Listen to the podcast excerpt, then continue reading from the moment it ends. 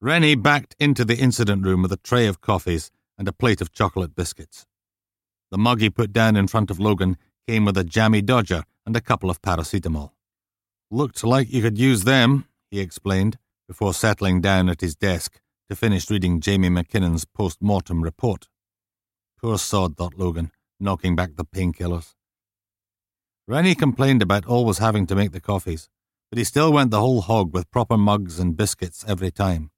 He just didn't seem to understand that as long as he kept doing that, D.I. Steele was going to keep on using him as a tea boy. If Rennie didn't want. Logan had a brief moment of epiphany and groaned. Just like if he kept on solving Steele's cases for her, it was always going to be in her best interests to keep him around. She'd never give him enough of the credit to let him escape her screw up squad. Bastard. Insch had pretty much told him the best chance he had of getting out of the fuck up factory was to work on the arson investigation. But would he listen? No. He had to go busting his hump so D.I. Steele could take all the glory. Everything okay, sir? Logan looked up to see the admin officer frowning at him. No, it bloody isn't. I'm going out. If anyone wants me, you don't know where I am. The admin officer's frown grew confused. But I don't know where you're. Sir? But Logan was gone. He signed for a patrol car and beheld the same rubbish filled mobile tip they'd taken yesterday. The whole vehicle stank of stale fast food and cigarette smoke. A patrol car pulled up as Logan was stuffing chip papers into the wire bin by the door with bad grace. Someone familiar unfolded himself from the back seat. A drug squad detective known for his really big hands and love of body cavity searches. He looked up, saw Logan, nodded a greeting, then turned to help an old lady out of the car. Graham Kennedy's grandmother, looking shaken. Poor old cow probably had her flat broken into and vandalized again. You okay, Mrs. Kennedy? asked Logan. She wouldn't look at him, but Detective Big Hands grinned. Not today, she isn't.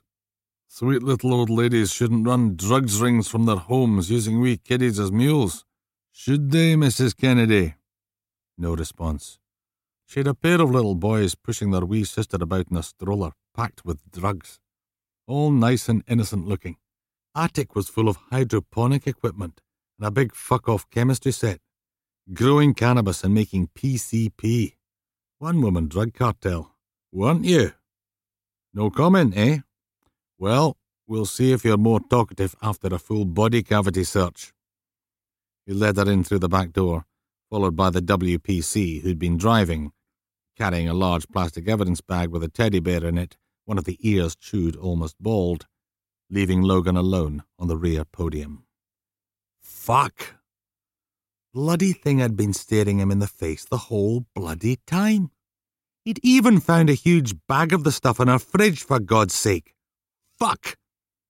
He hurled pizza boxes in the bin and stomped back to the car.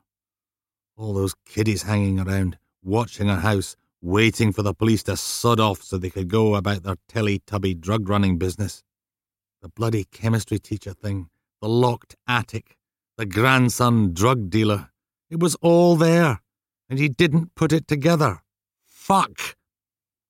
He pulled out his mobile phone, telling Rennie to get down here pronto. They were going out. Right, said Logan at Craiginches, when the tired looking woman behind the desk went off to get a list of all the prisoners supposed to be out in the exercise yard when Jamie McKinnon overdosed. This is how it's going to work. You lead the interview, I observe. If I want to ask a question, I'll step in, but other than that, you're the man, okay?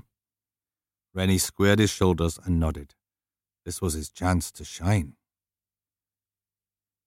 Four interviews later, and they were no nearer getting anyone for McKinnon's death. No one had seen anything. Surprise, surprise. Frustrated, Logan checked the list they'd got from the guard again. 27 people in the exercise yard, while someone pinned Jamie McKinnon down, someone else covered his mouth so he couldn't scream, and a third rammed a syringe into his arm. How could no one have seen anything? Oh, sir, any chance we can take a break? I'm bursting. Good idea. P and T break. Rennie nodded, resignation on his face. Yes, sir. Two teas coming up, milk, no sugar. And Logan remembered his own moment of epiphany. No, you know what? This time I'll make the tea. The staff rest area was a small room, jaundiced by decades of cigarette smoke. The thank you for not smoking sign on the wall, modified by someone with a black marker pen, so the cigarette in the red circle now looked like a penis, dripping sperm from the end. The word smoking had been crossed out and wanking scrawled in its place. Classy. There was a loud sneeze, and the rec room door opened. It was the social worker from last time, looking as if she was dying from a cold. So, she said as they walked back along the corridor, you here for anything special? Remember Jamie McKinnon? Christ, how could I forget? Got a sudden fatal accident inquiry to go to for that one. She scowled. If it's any consolation, we think someone killed him. We're interviewing everyone who was in the exercise yard at the time. That produced a laugh. Good luck. You'll need it. They'd reached the interview room. Anyway, she said, I've got a pile of reports to get back to. Every bastard in here has to be rechecked for suicidal tendencies since Jamie McKinnon. Do I get any sodding credit for doing the work of a whole sodding department on my own? Do I, hell? Tell me about it, he said. Bloody Steele and her. Something occurred to him. What about Neil Ritchie? He on suicide watch. Ritchie? Oh, the Shore Lane stalker. Too bloody right he is. The man's a wreck. One death in custody a week's more than enough. A grim smile pulled at Logan's face. D.I. Steele couldn't get a confession out of Ritchie, but then she couldn't interview a nose for bogies. Now, if he got Ritchie to cough, they'd have to let him out of the screw up squad. Any chance I could have a word? She shrugged. Don't see why not. Can't hurt after all. No, thought Logan. It couldn't hurt at all. Neil Ritchie looked like shit. Hunched over, dark purple bags under his bloodshot eyes, hair wild and unkempt. The mug of tea Logan had made for D.C. Rennie sat in front of the trembling man, untouched. So, said Logan, leaning forward in his seat, purposely mirroring Ritchie's posture. How are you feeling, Neil? The man stared fixedly at the tea. They put me in a cell with a criminal. He stabbed someone. He told me he stabbed someone. I don't belong here. I, I didn't do anything. What about Holly McEwen, Neil?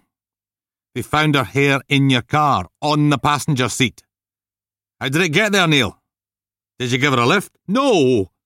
I never did anything with those women. I promised Suzanne never again, never. I told her, uh, the inspector.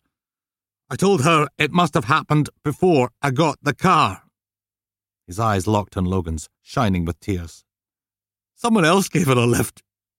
It wasn't me. It wasn't me. Your car's brand new, Neil. The garage delivered it to you by 7 p.m. the night Holly went missing. There's a video of her being driven away in your car five and a half hours later. No, no! It's. The car wasn't there till the morning. It was supposed to be there on Tuesday night, I had to take the bike to the shops.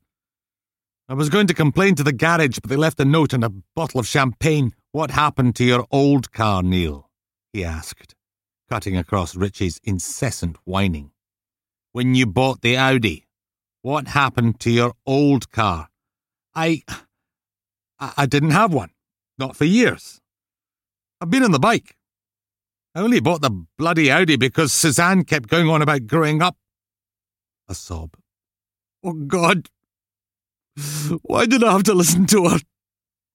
Logan sat and stared at him. Oh, hmm. shite.